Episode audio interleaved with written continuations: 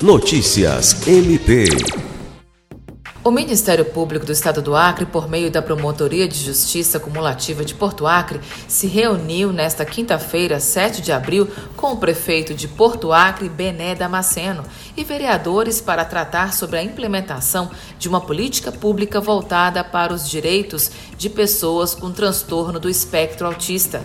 A Prefeitura afirmou que já tramita um procedimento extrajudicial instaurado pelo próprio município visando a viabilização de política pública de TA em Porto Acre.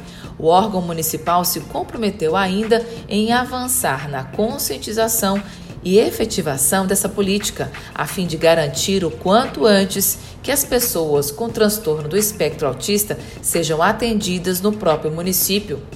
Na ocasião, o prefeito Bené Damasceno e o promotor de justiça Flávio Bussabi assinaram um termo de adesão que visa a realização da 80 edição do programa Ministério Público na Comunidade, que está previsto para ser realizado no dia 7 de maio de 2022.